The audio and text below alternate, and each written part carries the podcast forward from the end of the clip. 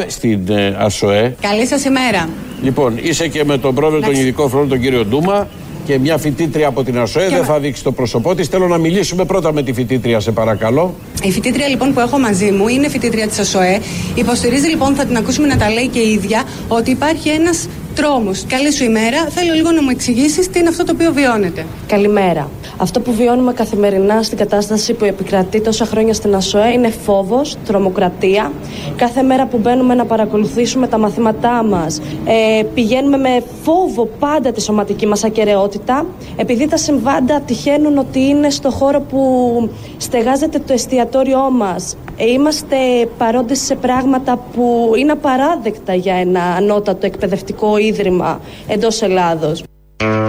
Τρόμος και φόβος στην Πατησίων μέσα στην ΑΣΟΕ. Στο εστιατόριο το ίδιο, ούτε κοτόπουλο, τίποτα δεν μπορούν να φάνε τα παιδιά. Ε, είναι από τη χθεσινή μέρα αυτό το ηχητικό. Είναι μια φοιτήτρια, όπως λένε οι δημοσιογράφοι, άρα για να το λένε οι δημοσιογράφοι, έτσι ακριβώς είναι η οποία βγήκε εδώ την ακούμε από την πρωινή εκπομπή του Α. Βγήκε με πλάτη, δεν έπρεπε να τη δούμε γιατί γίνονται διάφορα εκεί στην περιοχή. Ξέρει ο καθένας, καταλαβαίνετε με όλα αυτά που συμβαίνουν. Φορούσε μια ροζ, ένα ροζ φούτερ και τη ροζ κουκούλα και έκανε δηλώσεις. Εμείς βλέπαμε την πλάτη της και τη ροζ κουκούλα, ένα θέαμα πολύ γνώριμο στα μέσα ενημέρωσης τις τελευταίες δεκαετίες. Η πλάτη δηλαδή και η κουκούλα, η ροζ όμως εδώ. Ε, έλεγε αυτά ότι υπάρχει τρόμος και είναι απαράδεκτα όλα αυτά που συμβαίνουν και τη ρωτάει ο Χατζής από το στούντιο να το κάνει λίγο πιο αναλυτικό πώς ακριβώς βιώνουν τον τρόμο και τι ακριβώς είναι απαράδεκτο. Ναι, τι είναι αυτά τα πράγματα, Κάτια, τα απαράδεκτα που βιώνουν. Ε, αυτό που βιώνουμε καθημερινά είναι όντως απαράδεκτα. Δηλαδή; Ε, επικρατεί φόβος, όπως προείπα, και κρατάει πίσω τους φοιτητές ε, στη φοιτησή τους. Είναι απαράδεκτα και επικρατεί φόβος. Τι ακριβώς συμβαίνει, είναι φόβος και απαράδεκτα. Ξανά το ίδιο. Η συγκεκριμένη λοιπόν φοιτήτρια, όπως ε, δηλώναν εκεί οι συνάδελφοι, ε, βγήκε το πρωί στην εκπομπή του Α. Μετά το βράδυ βγήκε και στο δελτίο ειδήσεων του Sky. Φοιτητές της ΑΣΟΕ καταγγέλουν ότι με αντιεξουσιαστές εντός του Πανεπιστημίου κυριαρχεί ο φόβος. Ήταν κλειδαμπαρωμένα. Είχαμε ορατότητα, τι συνέβαινε, αλλά ωστόσο φοβόμασταν ποιο πάει ενάντια σε αυτές τις αντιλήψεις πολύ απλά είναι στο στόχαστρο. Πάλι με τη ροζ κουκούλα, πάλι με το ροζ ε, φουτεράκι, βγήκε πλάτη η ίδια και μόνη αυτή από τους φοιτητές, τους χιλιάδες φοιτητές της ΑΣΟΕ να καταγγείλει ότι δεν πάνε καλά τα πράγματα. Βγήκε στην πρωινή εκπομπή του Α, στο βραδινό δελτίο ειδήσεων του Sky, όπως ακούσαμε μέσα στο ρεπορτάζ, αλλά και στο βραδινό δελτίο ειδήσεων του Star. Μια φοιτήτρια περιγράφει στο Στάρ τις απαράδεκτες συνθήκες κάτω από τις οποίες οι νέοι προσπαθούν να σπουδάσουν. Είμαστε μέσα σε αίθουσα να μπαίνουν οι γνωστοί άγνωστοι και να μας λένε ότι θέλουμε να κάνουμε τα μπάχαλά μας. Να είμαστε στο εστιατόριο και να ανοίγει πυροσβεστήρας μπροστά μας και να φεύγουμε απλά από παντού, από όλες τις πόρτες για να σωθούμε.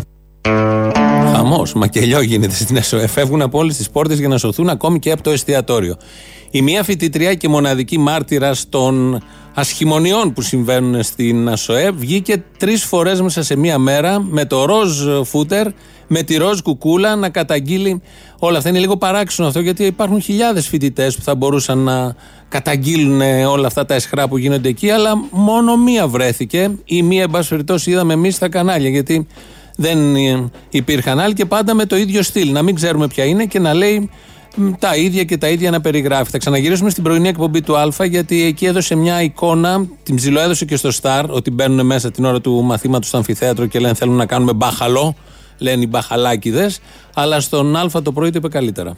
Έχει τύχει συμβάν το οποίο κάνουμε μάθημα. Έχουν μπει μέσα οι γνωστοί άγνωστοι και μας έχουν πει να σταματήσουμε το μάθημα διότι εμποδίζουμε τον μπάχαλό τους.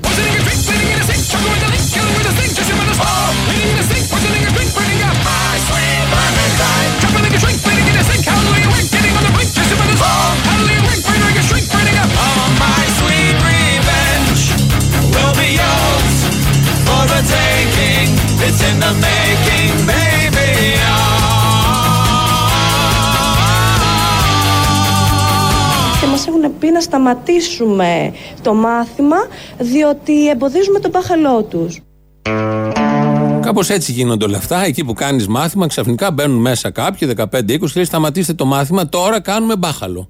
Και μας ενοχλείτε στο μπάχαλο. Το μπάχαλο γίνεται μέσα στο αμφιθέτρο, σύμφωνα πάντα με τη διοίκηση τη συγκεκριμένη φοιτήτρια, την οποία την επέλεξαν τρία κανάλια. Τρία κανάλια μέσα σε μία μέρα, αυτή και μόνο αυτή. Με την κουκούλα βέβαια, να μην τη βλέπουμε ποια είναι. Για να πει αυτά τα πάρα πολύ διασκεδαστικά. Τουλάχιστον το στείλουν που το στείλουν. Δεν λέω για τα κανάλια. Από αλλού. Ε, να το στείλουν λίγο καλύτερα και να είναι πιο αληθοφανές. Ένα μικρό αίτημα έτσι να υπάρχει και αυτό στο χώρο. Εκεί λοιπόν προχθές στην ΑΣΟΕ πήγε και η κυρία Φωτίου, η οποία είναι τώρα βουλευτής, ήταν και υπουργός μέχρι πριν 4-5 μήνες. Όταν συμβαίνουν τέτοια γεγονότα, η πρώτη μου αντίδραση, εμένα προσωπικά, είναι να πάω εκεί που συμβαίνουν, ώστε με την παρουσία μου, ως βουλευτού πλέον του Ελληνικού Κοινοβουλίου, να διασφαλίσω την ασφάλεια και τη ζωή των φοιτητών. Πήγα με αυτή τη βαθιά ευθύνη που την έχω όλα αυτά τα χρόνια που είμαι βουλευτής ναι, πολύ σωστή η ευθύνη και η ευαισθησία. Να θυμίσουμε ότι και στα 4,5 χρόνια που κυβέρνησε ο ΣΥΡΙΖΑ, ξύλο είχε πέσει και σε φοιτητές και σε εργαζόμενους πάρα πολλές φορές. Βεβαίως δεν είχαν μπουκάρει μέσα σε ίδρυμα έτσι όπως έγινε προχτές, αλλά το ξύλο έξω από τα ιδρύματα έχει ξαναπέσει. Τότε δεν υπήρχε ευαισθησία. Έκανε διακοπή ευαισθησία της ε, κυρίας Φωτίου για 4-4,5 χρόνια και επανήλθε ξαφνικά τώρα που πηγαίνει εκεί που γίνεται ο κακός χαμός. Μια επίσης απλή ερώτηση. Η απάντηση υπάρχει από πριν και θα συνεχιστεί να υπάρχει και αμέσως μετά. Και πριν πάμε σε καλεσμένο, γιατί έχουμε καλεσμένο σήμερα, να ακούσουμε τον κύριο Βορύδη. Βγήκε σήμερα το πρωί. Ο Βορύδης είναι υπουργός Γεωργίας, Αγροτικής Ανάπτυξης. Τι να κάνει εκεί, αγωνίζεται, βασανίζεται εκεί, γιατί βλέπει να πέφτει το ξύλο της Αρκούδας. Θα θέλει να είναι σε άλλη θέση και να κάνει τα πράγματα όπως πρέπει. Αλλά όταν τον ρωτάνε οι δημοσιογράφοι, ξετυλίγει όλο του το ταλέντο. Η επιβολή του νόμου, όπως ξέρετε, θα ευχόμασταν παντού στον κόσμο αν είναι δυνατόν να γίνεται με προσφορά τριαντάφυλλων. Δεν έχει καταστεί αυτό δυνατό. Η επιβολή του νόμου εμπεριέχει σε αυτούς που δεν συμμορφώνονται στοιχεία αναγκαστικότητας. Το λέω γλυκά. Τον Ξύλο είναι στοιχείο αναγκαστικότητας. Είναι στοιχείο αναγκαστικότητας στο ξύλο. Όταν κάποιος η άσκηση νόμιμης βίας, ελπίζω ότι δεν σας σοκάρω με αυτό που σας λέω. Αλλά είναι, αλλά είναι αυτό που κάνει η αστυνομία. Άσκηση νόμιμης βίας. Η κυβέρνηση προκειμένου να εφαρμόσει τον νόμο. Κύριε Υπουργέ, Μάλιστα. Θα συνεχίσει η φυσικά, κυβέρνηση; Φυσικά. Με τι ωραίο γλυκό τρόπο λέει και το φυσικά, λέει και το μάλιστα και περιγράφει όλο αυτό που συνέβη προχθές και όλα αυτά που θα γίνουν και γίνονται ως αναγκαστικότητα. Όλο αυτό λοιπόν που δέχτηκαν στις πλάτες τους, όσοι το δέχτηκαν και όσοι θα το δεχτούν, είναι αναγκαστικότητα. Δεν είναι ξύλο, δεν είναι βία, δεν είναι επίδειξη δύναμης, δεν είναι αυταρχικότητα, δεν είναι εκδικητική βία, εκδικητική βία, ούτε καταστολή. Είναι αναγκαστικότητα. Έτσι θα τη λέμε από εδώ και πέρα. Από τα επεισόδια και τα γεγονότα προχτές της ΑΣΟΕ συνελήφθησαν δύο φοιτητές. Ε, έχουμε τον έναν στην τηλεφωνική γραμμή. Είναι ο Γιάννης. Γεια σου, Γιάννη. Καλησπέρα. Τι κάνεις, καλά είσαι; Καλά είμαι, καλά είμαι τώρα. Ε, θα μας πεις. Προφανώς είσαι καλύτερα τώρα. Ε, καταρχήν, ναι. έχετε, πήρατε αναβολή. Οδηγηθήκατε και οι δύο στον εισαγγελέα και πότε δικάζεστε; Οδηγήκαμε και οι δύο, πήραμε αναβολή για τις 22 Νοέμβρη. 22 Νοέμβρη, κοντά σχετικά. Mm-hmm. Ε, με τι αδικήματα, τι έγκλημα έχεις διαπράξει; Ε, για μένα το κατηγορητήριο ήταν ότι έχω κάνει διατάραξη κοινής ειρήνης, ότι έχω πρόκληση σωματικής βλάβης ε, σε αστυνόμο, πρόθεση επικίνδυνης πρόκλησης σωματικής βλάβης, καθώς και εξύπηρεση κατά της αρχής. Όλα αυτά μαζί. Ναι, ναι. Για πες μας, τι ακριβώς συνέβη, το μεσημέρι συνέβησαν όλα αυτά, προχτές που είχαμε τα επεισόδια; Προ... Εκεί είναι κατά τι 12 η ώρα κοντά. Ε, υπάρχει, έχει, γίνει, έχει γίνει έντονη κουβέντα στους ειδικού συλλόγους σε όλη την Αθήνα. Αλλά και πολύ αυτό το έχει ξεκινήσει γιατί έχει γίνει κάλεσμα από φοιτητές της ΑΣΟΕ. Ναι. Που λέγανε ότι κλείνει η Βρυτανία τη σχολή με τρόπο που δεν συμφωνούμε και βάζει τα μάτα απ' έξω. Οπότε είπαμε ότι εμείς απλά αυτό που θέλουμε να κάνουμε είναι ότι οι φοιτητές ΑΣΟΕ είχαν γενική συνέλευση τη Δευτέρα κανονισμένη. Να πούμε να... ότι δεν είσαι φοιτητή της ΑΣΟΕ. Όχι, όχι, είμαι φοιτητής ε, στο Πολυτεχνείο στη Σχολή Χημικών Μηχανικών. Ναι. Ωραία. Ε, για μας έχουν πει ότι θέλουν να κάνουν γενική συνέλευση. Ήταν κανονισμένη αυτό, το ήξερε και η Βρυτανία. Θα γίνει γενική συνέλευση των φοιτητών. Ναι. Ε, και επέλεξε η Βρυτανία να κλείσει με λυκέτο και με ΜΑΤ την ΑΣΟΕ. Πήγαμε λοιπόν ε, να την ανοίξουμε και είχαμε συζητήσει, ήταν ομόφωνο. Δηλαδή, ανάμεσα σε τόσα άτομα που ήταν εκεί, ήταν ομόφωνο το ότι δεν μας ενδιαφέρει εκεί πέρα η παρουσία της αστυνομίας. Δεν θέλουμε καμία σχέση με αυτούς. Ε, δεν θέλουμε ναι. να συγκρουστούμε, δεν μας νοιάζει. Θέλουμε απλά να ανοίξουμε την πύλη και να μπούμε μέσα. Δεν είναι κάτι. Και αυτό έγινε. Εσύ λοιπόν, τι ρόλο είχες εκεί ώστε να σε συλλάβουν και να γίνει όλο αυτό στη συνέχεια; Ωραία. Ε, εγώ ήμουν λίγο πιο πίσω, αλλά λόγω τυχαιότητα μάλλον. Εγώ ήμουν εκεί πέρα και εγώ ως μέλος του Διοικητικού Συμβουλίου του Συλλόγου μου βρισκόμουν εκεί πέρα για να, για να στηρίξω αυτή την κινητοποίηση και το άνοιγμα της ε, πύλης στα ΣΟΕ. Ε, ήμουνα για λόγους τυχαιότητα, μάλλον λίγο έξω από, αυτή, από το σώμα ε, της πορείας που μπήκε μέσα και είδα τα μάτια να έρχονται. Να Δεν ήσουν δηλαδή σε αυτούς που πήγαν να μπουν μέσα; Ε, ήμουνα, λόγω σου λέω και πάλι χαίροντα, λόγω κακού timing αυτό να το πούμε, κανονικά εκεί θα ήμουνα ε, λίγο στην άκρη, λίγο πιο αριστερά. Να το πω έτσι. Δεν ήσουν μπροστά μπροστά δηλαδή. Όχι, όχι. όχι Α, γιατί είσαι από αυτούς τους δύο που συνελήφθησαν. Οπότε βγάζει κανείς το συμπέρασμα ότι θα έχεις πολύ ενεργό ρόλο. Θα ήσουν ως τους μπροστάριδες. Ναι, όχι. Ειδικά τώρα στη συγκεκριμένη περίπτωση δεν ήμουν καν εκεί. Ήσουν απέναντι. Δεν ναι, ήσουν ναι, εκεί. Ναι. ναι. Δεν ήμουν καν εκεί. Λοιπόν, γίνεται όλο σκηνικό μπροστά στα μάτια μας. Ε, τα ΜΑΤ κλείνουν το δρόμο, πετάνε τα χημικά που μαθηνόμαστε λίγο λόγω των χημικών. Ξαναπροσεγγίζουμε τα ΜΑΤ 7 άτομα. Με τα πρόσωπά μας να φαίνονται, με τα γυμνά μας χέρια και να λέμε με χρησιμοποιώντας λόγια λέγοντας Σας παρακαλώ, φύγετε. Άλλωστε, ανήκεις και σε παράταξη φοιτητική, έτσι δεν το κρύβεις; Ναι, ναι, εγώ συμμετέχω στον πολιτικό χώρο της ΕΑΚ, ναι. μηχανικούς και είμαι και οργανωμένο μέλος της ε, Νεολαίας και την Κομμουνιστική Απελευθέρωση, η οργάνωση Φαντασία. Ναι. Δεν κρύβεις. Λοιπόν. Κανονικά ήσασταν εκεί ούτε με κουκούλες, με τα πρόσωπά σας. Φοιτητές από το γειτονικό ίδρυμα, επειδή πολλοί ταράζονται. Ε, συμβαίνει αυτό στα πανεπιστήμια όλων των χωρών όταν κινητοποιούνται. Υπάρχει και αλληλεγγύη και υπάρχει και η έγνοια και είναι κοινά τα αιτήματα έτσι κι αλλιώς. Και στο Πολυτεχνείο το 1973, μέσα στο Πολυτεχνείο είχαν μαζευτεί από όλες τις σχολές της Αθήνας. Είναι κάτι σύνηθες. Επειδή υπάρχει μια, μια συζήτηση και μια φιλολογία στα μέσα ενημέρωσης, αν, αν ήσασταν φοιτητές, τι δουλειά είχαν εκεί οι άλλοι φοιτητές και όλα τα υπόλοιπα. Θα το απαντήσω αυτό. Το πολύ απλό. Ε, το ζήτημα του ασύλου των πανεπιστημίων είναι κάτι που αφορά για μας κιόλας ε, όλες τις σχολές αλλά και όλη την κοινωνία γενικότερα. Οποιονδήποτε άνθρωπο εδώ μέσα. Λοιπόν, έγινε αυτό, προφανώς. Λοιπόν, έγινε αυτό που έγινε εκεί. Έφυγες μετά, τι έγινε; Για να πάμε στη λοιπόν, σύλληψη, η οποία έχει ιδιαίτερο ενδιαφέρον για αυτό το. Θα πάμε να καταλήξω εκεί πέρα για να φανεί λίγο όλο το χρονικό. Θα το πω λίγο σύντομα για να μην τρώγει πολύ χρόνο. Έτσι όπως είμαστε λοιπόν απ' έξω 7 άτομα, έχετε δεύτερη δημιουργία και τους δίνουν εντολή, ακούστηκε κιόλας, δηλαδή ε, διώχτους. Και η δημιουργία αρχίζει και μας, μαζί με όποιες και δυνάμεις των όποιες, αρχίζουν και μας κλωτσάνε, μας χτυπάνε και μας όβουν τις ασπίδες. Φυγέτε από εδώ, ρε, θα σας διαλύσουμε και τέτοια. Κλασικά πράγματα. Ναι. Δεν μπορούσαμε να κάνουμε και κάτι, δηλαδή ήμασταν και 7 άτομα. Μας έγινε, και, έγινε και χρήση χημικών. Για 7 άτομα ήρθε δημιουργία ολόκληρη; Ναι, ναι, ήταν μια δημιουργία και 3-4 άντρε στον όπλο. Ναι. Και σας διάλυσαν. Και... Προφανώς λογικό. Ναι, εξαφανιστήκατε. Και και δημοσιογράφους κιόλας, να το πούμε κι αυτό. Ναι. Και ήταν δημοσιογράφοι δίπλα μας ε, υποκάλυπταν τα γεγονότα και τους σπρώξαν και τους ασκήθηκε και βία. Τέλος πάντων. Ε, λεπτομέρεια πέρα, τώρα, ε... αυτό είναι λεπτομέρεια. Ναι. ναι, εντάξει. Από εκεί και πέρα είμαστε αποκλεισμένοι εμείς στην γωνία της ΑΣΟΕ. Ωραία και καθόμαστε εκεί. Δεν γίνεται τίποτα. Όταν λέω τίποτα, εννοώ τίποτα. Καθόμαστε απλά εκεί. Έχουμε καλέσει όλο τον κόσμο να κατέβει κάτω. Από εκεί και πέρα, σιγά σιγά φεύγω εγώ, αποχωρώ από αυτόν τον χώρο. Άμα βγάλει άλλη μεριά πηγαίνει κάλεσμα στη Βικτόρια. Τα γεγονότα λίγο, λίγο πολύ δεν έχει μιλήσει κανείς για αυτά και δεν έγινε και τίποτα μετά. Ναι. Και πάρα, πάρα πολλοί κόσμος από την παιδεία της Βικτωρίας μέχρι την Πανεπιστημίων, μέχρι την ε, Πατησίων. Το βράδυ λες την πορεία που έγινε, μια πορεία κατά τις 6-7. Λέω για εκείνη τη στιγμή για να τελειώσει και ναι, ναι, ναι. και ότι μετά από αυτό το Ωραία, ναι. χωρίς να έχουμε χαρακτηριστικά σύγκρουση. Ωραία, τελ, τελείωσε και φύγατε.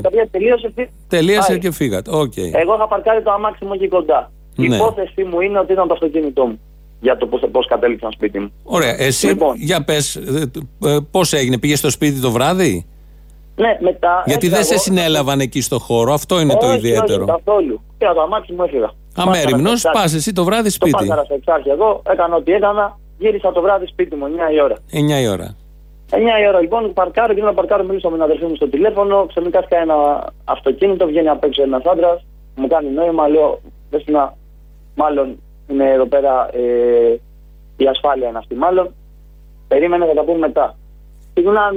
Σκάνε λοιπόν και οι υπόλοιποι, ήταν έτσι άλλε ασφάλειας και μου λένε να σου κάνουμε έλεγχο. Μου κάνουν έλεγχο, μου κάνουν έλεγχο στο αμάξι, με βγάζουν από το αμάξι, με πηγαίνουν στο αμάξι τους, μου βάζουν χειροπέδες. Μου λένε να σου ξανακάνουμε έλεγχο στο αμάξι. Μου ξανακάνουν έλεγχο στο αμάξι, με βγάζουν από το αμάξι τους, μου βγάζουν τι χειροπέδες. Σου είπανε το λόγο γιατί γίνεται όλο αυτό; Εγώ έχω ζητήσει την αρχή, πείτε μου τι σημαίνει ρε παιδιά να καταλάβω, μου λένε δεν ξέρουν. Απλά μας είπαν να σου κάνουμε έλεγχο. Συγκεκριμένα είπαν και άλλα πράγματα, δηλαδή απλά δεν είναι για τον αέρα. Είπαν ότι δεν ξέρουμε τι έχει γίνει και μας έχουν ταράξει το τηλέφωνο σήμερα με εσένα. Oh, ναι. Απόγνωση από τις ναι, αρχές. Ναι. Τι να κάνουμε αυτοί; Οι υπάλληλοι είναι, ναι. Τι έχεις κάνει, αν είναι δυνατόν. Αυτό είναι το υπόθεση. Τι έχει γίνει. Λέω παιδιά, τίποτα δεν έχω ιδέα. Πείτε μου εσείς. Ε, μετά από αρκετή ώρα, μισή ώρα και ενώ είμαι στο αμάξι τους πάλι με χειροπέδες, δεν μισό τα διαδικασία δηλαδή. Ε, τους ακούω, τους άκουγα απέναντι που υπήρχε μια ε, διαφωνία για το τι πρέπει να γίνει με μένα. Τέλος πάντων, με τα πολλά καταλαβαίνω, εγώ δικιά μου υπόθεση, αλλά αυτό κατάλαβα είναι ότι δεν υπήρχε κανένα λόγο να με προσάγουν, να προσαγάγουν. Και με πήρανε και μέσα στο αμάξι που κατεβαίναμε προς τη γάδα, μου λένε σε πάνω στα κεντρικά, σε θέλει κρατική ασφάλεια. Ναι. Δεν ξέρουμε γιατί. Άρα, λεωφόρος Αλεξάνδρας. Λεωφόρος Αλεξάνδρας Γαδά. Πας πάνω. Ναι. Α, ο πάνω δεν μου λένε γιατί. Με το που έχω ανέβει πάνω, λέω είμαι στη Γαδά, πια παιδιά, Θέλω να μιλήσω με δικηγόρο. Μου αρνείται αυτό το δικαίωμα να μιλήσω με δικηγόρο. Λέω ωραία, όχι δικηγόρο. Θέλω να μιλήσω με, τα, με ένα οικείο πρόσωπο με το οικογενειακό περιβάλλον γιατί θα έχουν πανικοβληθεί οι άνθρωποι. Ναι. Πρέπει να ενημερώσουν το που βρίσκονται και πού είμαι. Δεν είχαν δει η οικογένεια τι γίνεται κατά το σπίτι; Τίποτα. Όχι τίποτα. Απλά ήρθαν σε πήραν από το σπίτι δι' υπόθεσή σου που λέγαμε και παλιότερα για την ασφάλεια. Σε άφησαν ναι. εκεί, μετά σε άφησαν εκεί σε ένα δωμάτιο; Πού σε άφησαν; Όχι, έξω από ένα γραφείο. Ήμουνα για πάρα Με χειροπέδες κανονικά; Όχι, όχι. Στις είχαν βγάλει πάλι καλά. Ναι. είχαν βγάλει, την είχαν αφήσει και. Χωρίς να ξέρεις για ποιο λόγο ακριβώς είσαι εκεί. Καθόλου, δεν έμαθα τον λόγο. Πότε τον έμαθες, το λόγο πότε τον έμαθες; Όταν έγινε η σύλληψη, δηλαδή είμαι 6,5 ώρες μέσα εκεί στη Γαδά. Από τις 9 περίπου μέχρι τις. 9 μέχρι τις 3,5. Εκείνη την ώρα σου είπαν ότι τελικά από προσαγωγή γίνεται σύλληψη; Εκείνη την ώρα ε, και μου διαβάστηκε το κατηγορητήριο που ανέφερα προηγουμένω.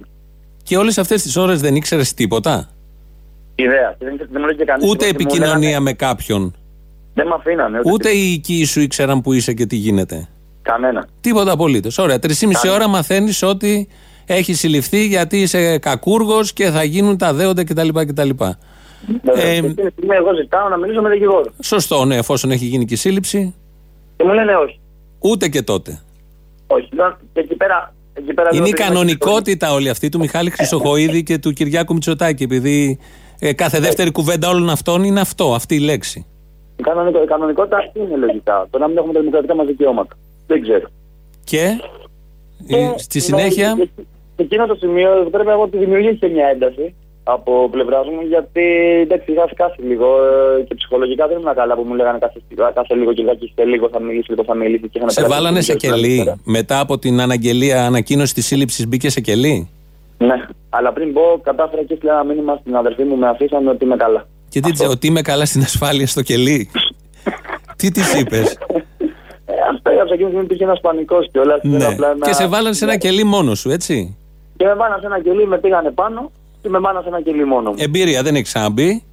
Έχω ξαναμπεί ποτέ μου, όχι. Ωραία. Για όλα υπάρχει πρώτη φορά όπως ξέρεις και όπως βλέπεις. Από ό,τι φαίνεται, ναι. Το πρωί τι έγινε; Κάποια το στιγμή. Ξυπνάω κατά τις 7.30-8 λογικά από ό,τι άκουγα δεξιά και αριστερά. Ήταν 7.30-8 λογικά. Εντάξει, δεν μπαίναγε ώρα, άλλο κομμάτι αυτό. Ναι. Κατά τις 9 έρχεται ένας αστυνόμο της ασφάλειας και μου ζητάει. Το, το βλέπω και του λέω: Θέλω δικηγόρο τώρα. Είμαι μέσα σε κελί, θέλω δικηγόρο τώρα. Με κρατάτε χωρίς να έχω μιλήσει στο δικηγόρο μου και δεν ξέρει κανένας που είμαι. Και μου λέει: Φιλέ, εδώ είναι το τηλέφωνο της μάνας σου. Τον αριθμό. Τον αριθμό, ναι, ναι τον ναι. αριθμό. Το τηλέφωνο. Του λέω: Τι έγινε. Μου λέει: Θα μπούμε σπίτι σου. Του λέω, παιδιά, δεν θα μπείτε σπίτι μου χωρίς να έχω μιλήσει στον δικηγόρο και έχετε ένταλμα. Ήταν ρε φιλαράκι και ένταλμα τώρα. Λεπτομέρειες, λεπτομέρειες, τι είναι αυτά; Έχει πάει αυτόφορο μου λέει, α τα εντάλματα. Δεν ναι, ναι. της μάνας σου. Σωστά. Λέω, παιδιά, θα μιλήσω στον δικηγόρο, κοίταξε εκεί φρίκαρα λίγο, έσπασα και εγώ. Τέλο το τηλέφωνο τον αριθμό της μητέρας μου, μου λέει, μετά από αυτό μου λέει, θα μιλήσει και στον δικηγόρο. Έτσι Α, είδες. Τέλος πάντων, τι έγινε τώρα, εφόσον αντιληφθήκα μετά ότι Τέλος πάντων, γίνεται όλο το σκηνικό. Εγώ εντάξει, είμαι σε ένα κελί, δεν έχω ιδέα. Δεν έχεις ιδέα. Για... Μπήκανε στο σπίτι σου; Μπήκανε στο σπίτι μου. Πώς μπήκανε στο σπίτι, Πώς μπήκανε; Μπήκα στο σπίτι μου, παρουσίασε εγγελέα. Υπάρχει πώ εκτιμά να το χρησιμοποίησαν τα κλειδιά μου που δεν μου τα είχαν. Δεν ήταν, δεν ήταν τα κλειδιά μου, ήταν στα κατασκευέντα. Είχες αφήσει ε... τα κλειδιά με τα προσωπικά αντικείμενα και αυτοί πήραν όχι, τα κλειδιά; Όχι, τα κλειδιά δεν μου τα βάλανε στα προσωπικά αντικείμενα εξ αρχής. Α, από το βράδυ. Τα είχαν κρατήσει οι ίδιοι. Είχαν κρατήσει τα κλειδιά Και πήγανε σαν κύριοι το πρωί 9 η ώρα, ανοίγουν την πόρτα και μπαίνουν μέσα. Ήταν άνθρωποι ήταν μέσα στο σπίτι. Μου, ήταν η γιαγιά μου μέσα, η οποία έπασε ένα πανικό. Μόνη της. Μόνη της, Η μητέρα έλειπε, οι υπόλοιποι οικοί λείπαν όλοι. Ε, μόνο με τη γιαγιά μου και τη μητέρα μου μένω. Ναι, και η γιαγιά ήταν μόνη της. Πόσο χρόνο είναι η γιαγιά, Είναι 87, 86. Ναι, και βλέπει ξαφνικά κάποιους ανθρώπους να ανοίγουν την πόρτα και να μπαίνει μέσα. Να μπαίνουν Ναι, μέσα. Πέντε άντρες στα ασφάλεια. Ναι. Και τι έγινε εκεί, η γιαγιά πώς αντέδρασε; Σοκαρίστηκε πάρα πολύ. Τα την ηρεμήσαν ευτυχώς από ό,τι Ναι. κατάλαβα. Της είπαν ότι είμαι καλά και όλα Και έψαξαν όλο το σπίτι; Έψαξαν όλο το σπίτι, κάναν άνω κάτω το δωμάτιό μου και αφού έγινε όλη αυτή η διαδικασία, τότε πήραν τηλέφωνο τη μάνα μου. Από το σταθερό μας. Ναι. Δηλαδή, παίχτηκε και Α, αυτό. τότε ενημερώθηκε η μητέρα ότι είμαστε στο σπίτι σας. Ναι, είμαστε Η αστυνομία είναι στο σπίτι σας, μη φοβόσαστε, είναι Ναι. όλα καλά. Ναι, έρχεται η μάνα μου. Τότε μαθαίνει η μάνα μου ότι, εγώ είμαι, συλλη- ότι έχω συλληφθεί. Εκείνη τη στιγμή, αφού, αφού του έχουν μπει μέσα στο σπίτι. Ναι.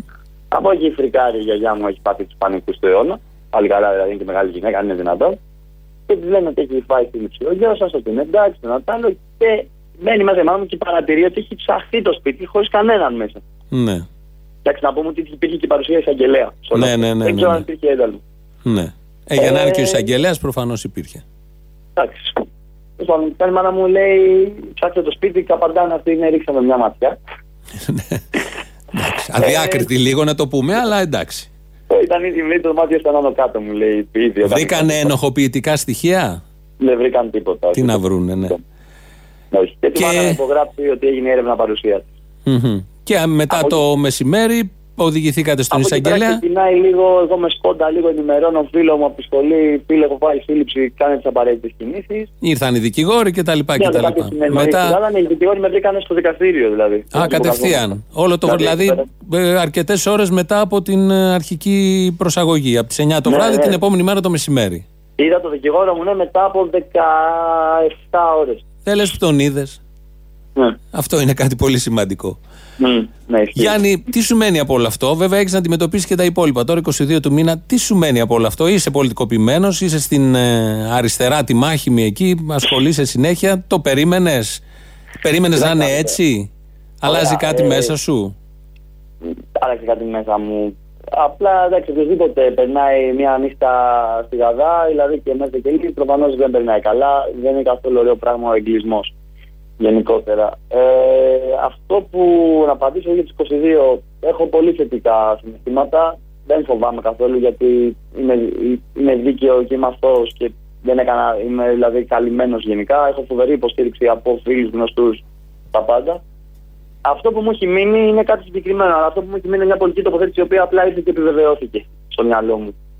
Είναι αυτό που μου έχει μείνει είναι ότι εν τέλει γίνεται όλο αυτό το πράγμα, τόση κινητοποίηση από δυνάμεις του κράτους, της ασφάλειας και της αστυνομίας στο πρόσωπό μου και στο πρόσωπο του άλλου παιδιού ιατρική χωρίς να έχουμε κάνει τίποτα. Τόσο μεγάλη κινητοποίηση. Τόσο μεγάλη κινητοποίηση. να Πραγματικά. κλείσουμε τα- να Πραγματικά. κλείσουμε τα Τόσοι παιδιά. άνθρωποι, το αυτοκίνητα, μοτοσυκλέτες, ένταση, έρευνες, εισαγγελείς. θύματα, ναι. Δηλαδή, Για αυτό δύο κάνει- παιδιά που με το πρόσωπό τους αγωνίστηκαν και ήταν Και εκεί με το όνομά πέρα. μας, έτσι, δεν κρύβουμε τίποτα. Είμαστε εκεί και, και, δεν- γιατί δεν κρύβουμε γιατί αυτά που λέμε είναι δίκαια. Αυτό πιστεύουμε και δεν έχουμε θέμα να τα λέμε. Αυτό Ναι. είναι πάρα πολύ βασικό. Ε, Τι προφανώς. μου έχει μείνει γενικά, και άμα, να το, άμα να κλείσουμε λίγο με το τι μου έχει μείνει, τα συνδέω λίγο με όλα τα περιστατικά και θα κλείσω λίγο με μια δήλωση του Χρυσοβοίδη αφού αναφέρθηκε. Ναι. Ε, με όλα τα περιστατικά που έχουν γίνει, μπουκάρανε στον κινηματογράφο και πιάσαν ανήλικα παιδιά τα μπουκάρανε στο, στο γκάζι. Στο κλαμπ και τους εκεί. πήγανε 300 άτομα ομήρους. Για 10 χάπια τώρα. Μπουκάρανε στην ΑΣΟΕ. Που κάνανε στα ΖΟΕ, τι κάνανε στο καφενείο που κάνανε, στον άλλον που πήγαν και τους Τέσσερις κατεβάσαν στο μήνες εσωτερικό. έχουμε κλείσει μόνο. Τέσσερις, με Ναι. αυτό σου λέω μόνο. Τέσσερις μήνες. Έρχονται τα Εντάξει. καλύτερα. Λοιπόν, Γιάννη. όλα αυτά τα πράγματα έρχονται και στολικοποιούνται και πάνω στο πρόσωπό μας που δεν πιστεύω ότι κάποιος έχει ιδιαίτερη παγούρα για μένα προσωπικά. Ω, δεν έχω κάνει και τυχαίο. τίποτα. Δηλαδή. Εσύ ήσουν και απέναντι εκείνη την ώρα. Δηλαδή δεν, δεν Ναι, ήσουν και αυτό στους σημαίνει πρωταγωνιστές ότι- κατά σύμπτωση. αυτό Θα μπορούσε να σημαίνει ήσουν. ότι- Ναι, ότι γίνεται και οι δυνάμεις του κράτους και της καταστολής πάνε απέναντι στο ίδιο το φοιτητικό κίνημα και το κίνημα της νεολαίας. Δηλαδή δεν, ήμουν εγώ, βρήκαν εμένα, ταυτοποίησαν εμένα. Όχι, θα μπορούσε να ήταν άλλος. Οι δυνάμεις αυτού του κράτους, Γιάννη, που είμαι και λι- και λίγο μεγαλύτερος από σένα, ε, και οι δυνάμεις καταστολής έχουν ένα μίσος για τους φοιτητές διαχρονικό. Και όποτε έρχεται η δεξιά στα πράγματα, αυτό το μίσος φουντώνει και θεριεύει. Και Ε, εκφράζεται διαχρονικά. με γελίους τρόπους όπως πάντα. Γιατί αυτό το κράτος και η καταστολή χωρίς γελιότητα δεν μπορεί να σταθεί. Πάνω απ' όλα είναι η γελιότητα. Και το ακούσαμε όλο αυτό γιατί είναι το, μια προσωπική ιστορία δική σου άσχημη, μια εμπειρία που σου μένει, αλλά υπάρχουν και στοιχεία γελιότητας μέσα εκεί πάρα πολλά και βέβαια παρατυπίας, παρανομίας και εκδικητικής αντίληψης γενικότερα. Εκδικητικής αντίληψης. Και νομίζουν ότι έτσι παίρνει μάθημα η νεολαία. Που τα ακριβώς αντίθετα αποτελέσματα φέρνουν όλα αυτά.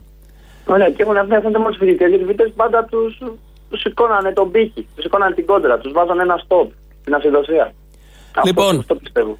Ευχαριστούμε ένα πολύ. Ένα πράγμα, άμα προλαβαίνω, πολύ μικρό, γιατί όσο είμαι έμαθα ότι ήμουν μέσα στο. έπαιρνα την αναβολή, ο Ιψοχοίδη έβγαινε και έλεγε Κάποιοι θέλουν καινούργιο Γρηγορόπουλο. Ναι. Να απαντηθεί στον κύριο Χρυσοχοίδη από την πλευρά μου, δεν ξέρω αν επιβεβαιωθεί ότι άμα δεν θέλουμε Γρηγορόπουλους που κανείς δεν θέλει, κανείς δεν θέλει να μπαίνει στη γελιά, κανείς δεν θέλει να παίζει στο κεφάλι του και να σπάνε πρόσωπα και τέτοια, αυτά τα κάνουν δυνάμεις των ΜΑΤ. Ωραία, αν δεν θέλουμε καινούργιο Γρηγορόπουλο, δεν σηκώνουμε το χέρι μας και δεν πυροβολάμε. Ένα απλό πράγμα. Να μείνουμε σε αυτό. Να μείνουμε σε αυτό. Γιάννη, ευχαριστούμε πάρα πολύ. Καλά κουράγια στις 22 θα τα ξαναπούμε εν ώψη και του δικαστηρίου. Καλά να πάνε όλα. Ο ένας εκ των δύο συλληφθέντων, ο Γιάννης, έχουμε και το επίθετο, είναι και γνωστό, αλλά δεν υπάρχει λόγος. Ε, Φοιτητής του Πολυτεχνείου, βρέθηκε στην ΑΣΟΕ προχθές και μας περιέγραψε πολύ αναλυτικά τι ακριβώς ε, συνέβη.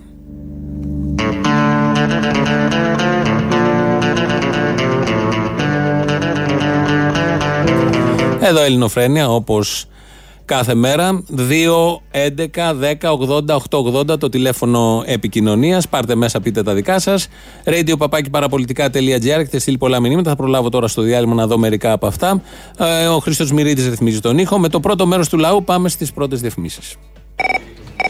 Γεια σου, Αποστόλη. Γεια σου, φίλε μου. Είμαι ο εισαγωγέας, όχι του Μπιράλ, του Εμετοστόπ. Υπάρχει τέτοιο, δεν το πουλάει ο Βελόπουλος, ποιος το πουλάει, εσύ; Προτείνω, όχι, υπάρχει Εμετοστόπ. Προτείνω να γίνω χορηγός κάθε φορά που βάζεις τον Μπογδάνο να μιλάει. Ρίχνε και ένα Εμετοστόπ, σταματάει τον ήλιγκο. Μη λέτε τέτοια, κύριε. Διαχωρίζω τη θέση. Διαφωνώ. Με φαίνεται σε δύσκολο και διαφωνώ στο κάτω-κάτω. Είναι εκλεγμένος, τον θέλουμε στη Βουλή. Θα πληρώσω, εδώ μιλάμε για πολλά λεφτά. Εγώ δεν καταλαβαίνω. Γιατί να μην ξερνάει ο κόσμος γιατί να μην βγάζει από μέσα του αυτό που νιώθει; Τώρα, πού να κλείσουμε ραντεβού, να. Γιατί να κλείσουμε ραντεβού, παιδί μας, να ξεράσει ο κόσμος να βγάλει το μέσα του, τα έχουμε καταπιέσει όλα, τα κρατάμε, τα κρατάμε, τα κρατάμε. Πού θα πάει αυτό, θα σκάσουμε. Βρέθηκε επιτέλους ένας που σε κάνει να ξεράσει με το καλημέρα. Σύμφωνα με τα λεγόμενά σου, γιατί εγώ δεν συμφωνώ. Ε, ναι, ναι, δεν συμφωνεί, δεν συμφωνεί. Τέλος πάντων, η πρόταση παραμένει ανοιχτή. Περίμενες ότι τόσο γρήγορα θα, θα εξαπλωθεί τόση γελιότητα. Δηλαδή, εντάξει, οι άλλοι ρε παιδί μου, καλά, αμέσως κάνανε, ήταν γελοί και οι άλλοι, ας πούμε, αν θυμάμαι το πρώτο εξάμεινο, ας πούμε. Αλλά η γελιότητα τύπου χουντογελιότητα δεν την είχαν, ρε παιδί μου. Αυτή είναι χουντογελιότητα. Γιατί είναι και η αισθητική της Χούντας, γι' αυτό είναι γελιότητα. Μα αυτό, ρε παιδί μου. Δηλαδή, έχουν χουντοαισθητική και μια γελιότητα τη δεκαετία του αρχές του 70, ξέρω εγώ, αρχές του 60, εκεί. Δηλαδή, χουντογελιότητα. Αυτό που φάγαν τόσα χρόνια στα πτυχία αυτή έξω, στα Yale και στα Harvard και σε όλα αυτά. Ναι, ρε, φίλε, για να γυρίσουν να μας πάνε στη Χούντα και πιο πίσω, πολύ, πολύ ενθαρρυντικό, ε. Η φάση είναι, ρε παιδί μου, ότι λένε να πούμε ότι κάνουν εξυγχρονισμό. Δηλαδή, ε, καταργούν παραδείγματος χάρη τη μονιμότητα των δημοσίων υπαλλήλων και το λένε ω ένα, ως ένα μέτρο εξυγχρονισμού. Και δεν λένε ότι αυτό είναι κάτι που μας γυρίζει 100 χρόνια πίσω, ας πούμε. Λοιπόν, το λένε ως εξυγχρονισμό, είναι απίστευτα γελοί οι άνθρωποι. you Ο Κώστας σήμερα τα είπαμε το Σάββατο πριν ξεκινήσεις. Εμείς. Ε, ναι, τα είπαμε πριν ξεκινήσεις με τον Θήμιο λίγο έξω από, την, από το Σταύρο του Νότου, λίγο πριν ξεκινήσεις, άμα θυμάσαι. Τέλος πάντων, δεν Α, κατάλαβα, ναι. Σήμερα. Ελά. Δεν σε πήρε κάποιο βάρος σήμερα, σε πήρε γιατί με αφορμή την παράσταση που εντάξει πέρασα τέλεια, ε, έλειωσε στα γέλια. Πέρασα άψογα, γέλασα, τα είπες όπως πρέπει, έκανες ωραίες παρουσιάσεις. Καλά το ποτ πουρί των τραγουδιών εκεί πέρα στα μισά ήταν λίγο πριν τον Μπόικαρ εξαιρετικό. Αλλά έχω να πω κάτι που δεν το πρόσεξε σχεδόν κανείς εκείνο το βράδυ βράδυ. Τι; Κάποια στιγμή θες να κάνεις ένα σαρκασμό και για το σταθμό που είσαι και τα λοιπά. Και, και, και κάποια στιγμή λοιπόν πετάς ε, πάνω σε ένα τέτοιο λογοπαίγνιο, πετάς και το σύλλογος μεγάλος, δεν υπάρχει άλλο. Που είπα του Παναθηναϊκού κατά λάθος; Και ναι, και του Παναθηναϊκού κατά λάθος είναι. Που όσοι το καταλάβανε, κλάψαμε εκείνη τη στιγμή γιατί ήταν τελείως αυτό. Το κατάλαβα ότι έκανες εν του λόγου, ας πούμε, και ήταν πολύ δυνατό. Ναι. Ναι, με ακούτε; Ναι, ναι. Χθες με πήρα το τηλέφωνο γιατί είχα κερδίσει ένα ρολόι σε κάποιο διαγωνισμό. Μπράβο, ναι, ένα ρολόι σταματημένο. Έχετε κερδίσει και ένα καράβι ναυαγισμένο. Εδώ το έχω απ' έξω. Όχι, okay, εντάξει. Το έχω δέσει στο κάγκελο για να μην φύγει. Σωστό είναι αυτό. Επειδή τώρα έχω αυτό το τηλέφωνο για να επικοινωνήσω, μου ζήτησαν ένα ταχυδρομικό κώδικα, αλλά μάλλον είναι λάθος το νούμερο που μου δώσανε. Σωστό είναι το νούμερο, είναι λάθος η στιγμή που πήρατε.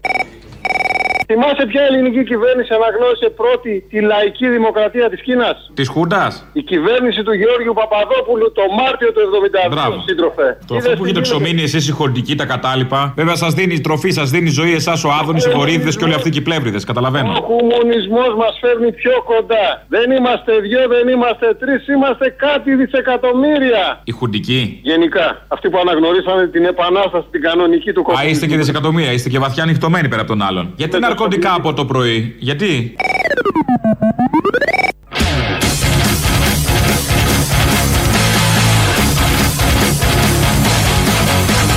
Η επιβολή του νόμου, όπως ξέρετε, θα ευχόμασταν παντού στον κόσμο αν είναι δυνατόν να γίνεται με προσφορά τριαντάφυλλων. Δεν έχει καταστεί αυτό Η επιβολή του νόμου εμπεριέχει σε αυτούς που δεν συμμορφώνονται στοιχεία αναγκαστικότητας. Θα μπορεί κάποιος να πει ότι το ύφος και η ηρωνία του κυρίου Βορύδη είναι αιτία για περαιτέρω σκέψη και συζήτηση, αλλά δεν θα το πούμε. Ειδήσεις από την ελληνική αστυνομία. Είναι η αστυνομική τίτλη των ειδήσεων σε ένα λεπτό. Στο μικρόφωνο ο Μπαλούρδος, δημοσιογράφος Μάρκος.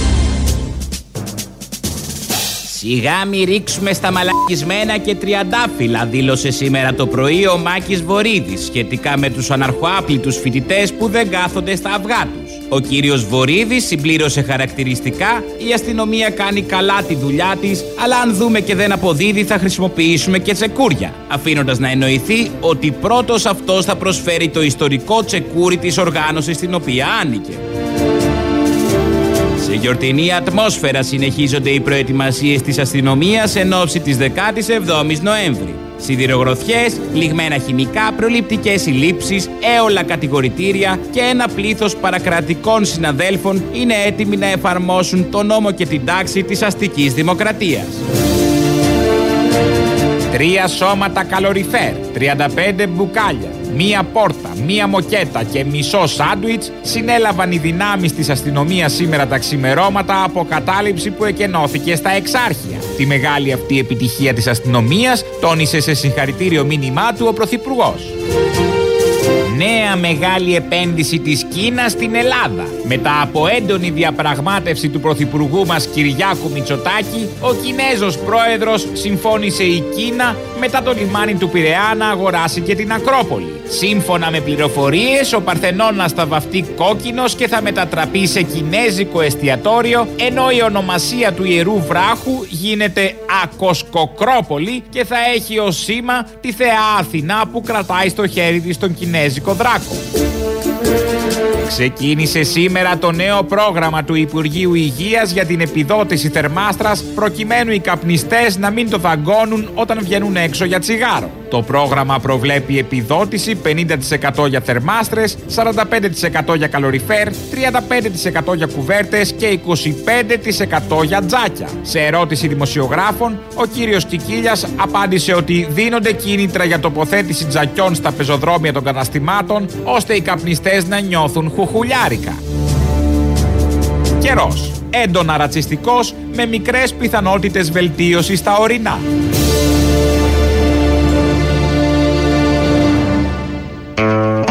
Αυτές είναι οι ειδήσεις από την ελληνική αστυνομία. Μάλλον αυτές είναι οι ειδήσεις. Τελεία και παύλα. Ό,τι καλύτερο. Ενημερώνεστε με όλες τις, από όλες τις πλευρές και με όλες τις οπτικές.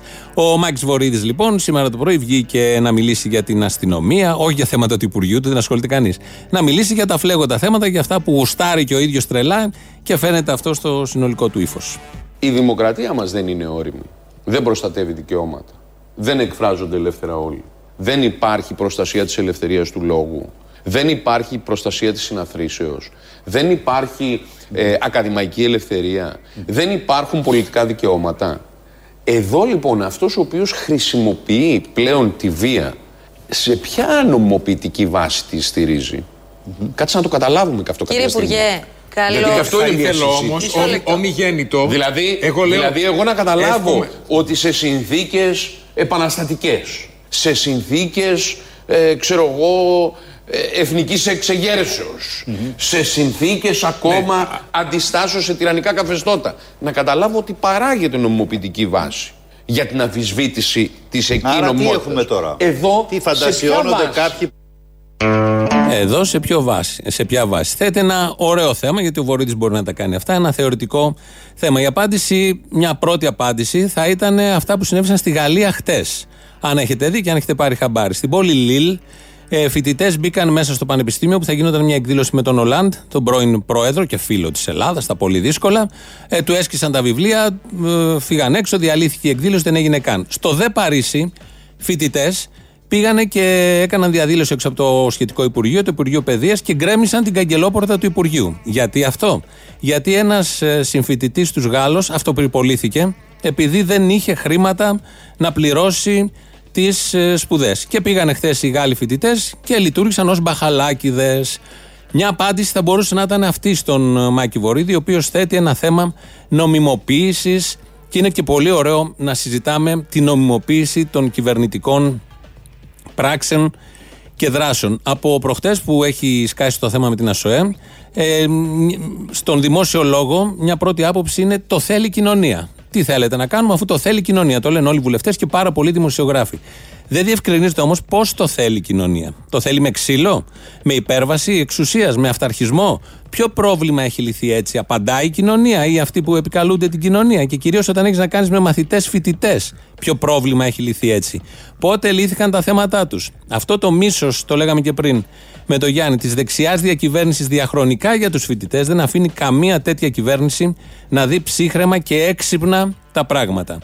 Ένα δεύτερο επιχείρημα για την επιβολή της τάξης είναι το θέλει το εκλογικό σώμα που έχει δώσει και την οποία εντολή. Το εκλογικό σώμα ήταν το 40% όσων ψήφισαν.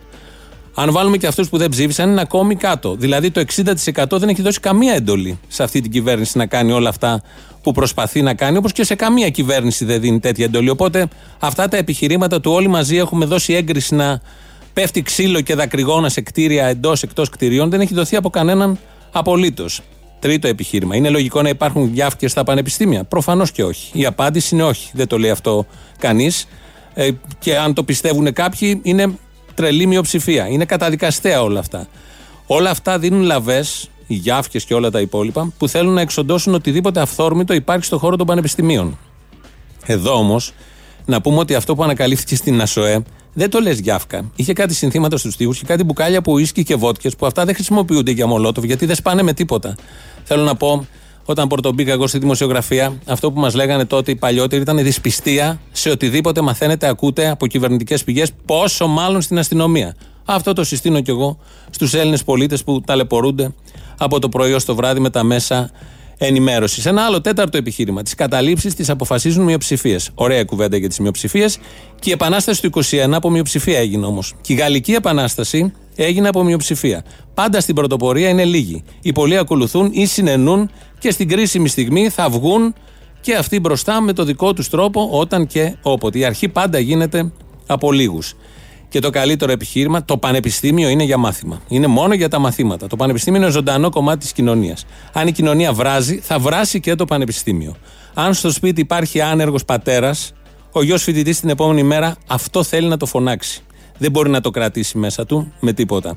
Αν μετά από τέσσερα χρόνια πάρει πτυχίο αυτός ο φοιτητής και τον περιμένει μια θέση στην ουρά των χιλιάδων ανέργων πτυχιούχων, αυτό θέλει να το φωνάξει. Μαζί με τον άνεργο πατέρα και τα όσα ζει στο σπίτι.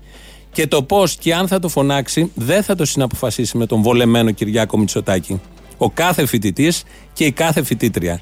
Ούτε με την Κεραμαίο, ούτε με το Χρυσοχοίδη. Ποτέ δεν έχει γίνει αυτό σε αυτόν τον τόπο, ειδικά ποτέ δεν έγινε σε κανέναν τόπο. Ούτε οι Γάλλοι φοιτητές αποφάσισαν χθες ότι θα πάνε να σπάσουν την πόρτα και θα τη ρίξουν κάτω, την καγκελόπορτα μεγάλη και βαριά, του Υπουργείου του δικού τους της παιδείας. Το Πανεπιστήμιο είναι για μαθήματα, είναι για συνελεύσεις, είναι για ιδέες, για σύγκρουση ιδεών, είναι για καυγάδες, για τσαμπουκάδες, είναι ακόμη και για να ξεφεύγουν κάποιοι. 20, 22, 25 χρόνων. Αν δεν ξεφύγεις σε αυτή την ηλικία, σε ποια ηλικία θα ξεφύγεις. Το Πανεπιστήμιο, το σχολείο, η κοινωνία είναι χώροι για ζωή και αμφισβήτηση, για διεκδίκηση και αντίσταση. Και για μάθηση. Δύο δρόμοι υπάρχουν προς τους γονείς που έχετε φοιτητές. Ή το παιδί σας θα γίνει επιστήμονας γειωμένο και ζυμωμένος με την ιστορία και το φορτίο αυτού του τόπου, ή θα γίνει κεραμαίος. Θα έχει δηλαδή τρία-τέσσερα πτυχία και άλλα τόσα μεταπτυχιακά, αλλά δεν θα έχει γεμάτη ζωή. Θα έχει καταναλώσει πολύ χρόνο για τον εαυτό του, μόνο του όμως. Και αυτό είναι πάρα πολύ σημαντικό να είσαι σε ένα δωμάτιο να διαβάζεις για να μαζέψεις το ένα πτυχίο μετά το άλλο μόνος σου.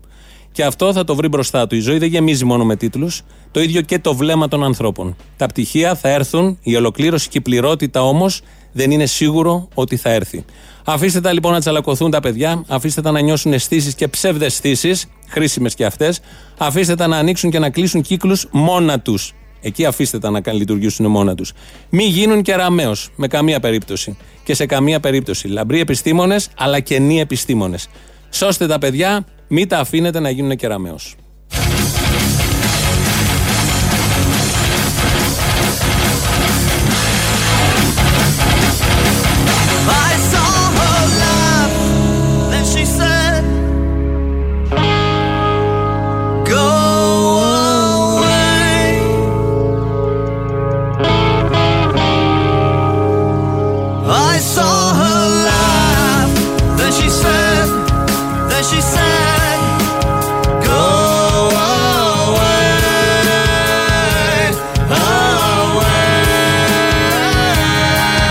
Εδώ Ελληνοφρένια, όπως έχετε ακούσει και όπως έχετε καταλάβει. Το τραγούδι αυτό το είχαμε από την αρχή, έπρεπε να το ολοκληρώσουμε κάποια στιγμή.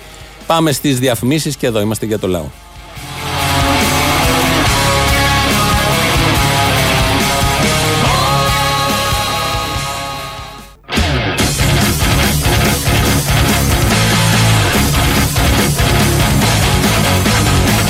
Η επιβολή του νόμου, όπως ξέρετε, θα ευχόμασταν παντού στον κόσμο αν είναι δυνατόν να γίνεται με προσφορά τριαντάφυλλων.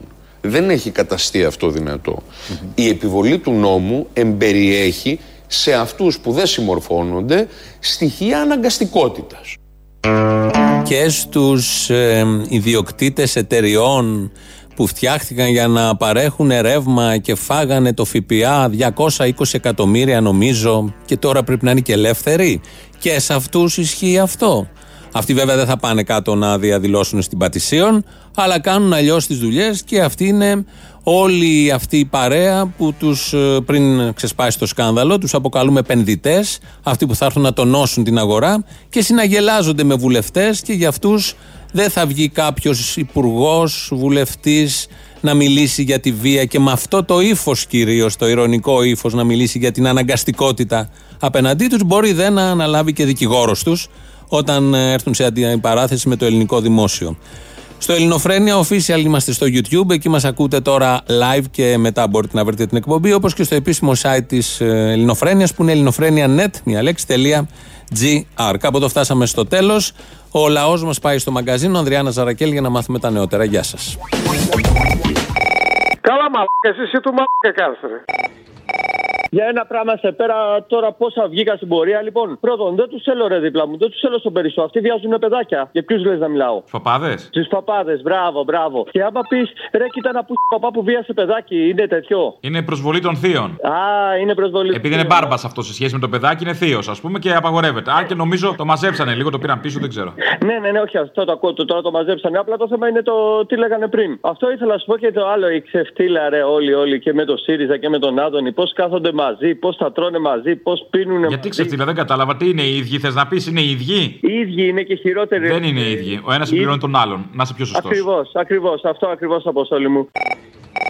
Ναι, ε, θέλω να πω ότι πριν 10 χρόνια, όταν σκοτώθηκε ο Γρηγορόπουλος, είχαμε πάλι Νέα Δημοκρατία. Υπουργός ήταν ο Παυλόπουλος, υφυπουργός ο Μαρκογιανάκη. Είμαι και εγώ θύμα ξυλοδαρμού και το πόρισμα που βγήκε τότε από τα ΜΑΤ ήταν ότι έπεσα μόνος μου πάνω στην ασπίδα και έσπασα το χέρι μου. Έτσι πάει. Ο άλλος είχε πέσει τη ζαρδινιέρα τότε, άμα θυμάσαι. Ε, έτσι είναι αυτά και τώρα προετοιμάζουν το έδαφος για να ζήσουμε ένα νέο 2008. Για να μην με ξεχνάτε, γιατί είχα κάνει μήνυση εγώ τότε στην αστυνομία στα ΜΑΤ και βγάλανε πόρισμα ότι έπεσα πάνω στην ασπίδα και έσπασα το χέρι μου. Είχατε φιλοξενήσει πριν 10 χρόνια στο Sky και δεν έχει γίνει τίποτα. Δέκα χρόνια έχουν περάσει. Ευχαριστώ πάρα πολύ. Έλα, γεια.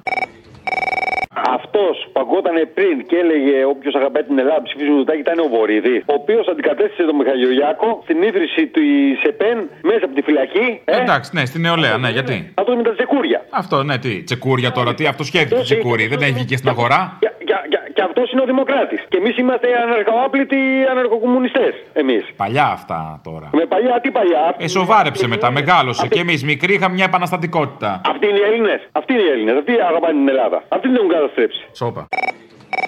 Λοιπόν, είναι κάποιοι άνθρωποι σε αυτή τη χώρα οι οποίοι είναι τρομερά ταλαντούχοι και κατά τη γνώμη μου θα έπρεπε να προβάλλονται. Έλα τώρα, εντάξει, με κάνεις να ντρέπομαι, το ξέρω. Προβάλλομαι με ένα μέτρο, με μια σύνεση. Ειδικά από εσάς που είστε εξίσου ταλαντούχοι. Α, νόμιζα. Ένας από αυτούς είναι ο Πάνος ο Ζάχαρης. Ο σκιτσογράφος. Ο σκιτσογράφος, ο οποίος είναι και φίλος σου από ό,τι ξέρω. Ναι, εντάξει, το βάζουμε κάθε τόσο. Έβγαλε καινούριο βιβλιαράκι ο Πάνος. Α, οκ. Θα ήταν μια καλή ευκαιρία να τον ακούσουμε κιόλας εκτός από το να βλέπουμε τα σκίτσα του, γιατί έχει και πολύ καλή γνώμη. Έλα, φιλιά.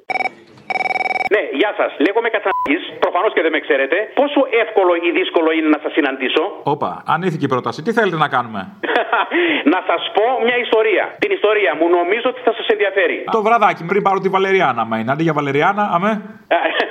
Ωραία. Πε, πέστε μου, εσείς πέστε μου, όποτε θέλετε. Τι ιστορία πρέπει να ακούσω εγώ τώρα; Είναι πολύπλοκη. Καλύτερα να σας την πω διαζώσεις. Ω, καλά. Μπορείτε να πάρετε σε κάνα δεκαλεπτάκι να συνοηθούμε; Σε κάνα δεκαλεπτό, ναι, ναι, ναι. Ευχαριστώ.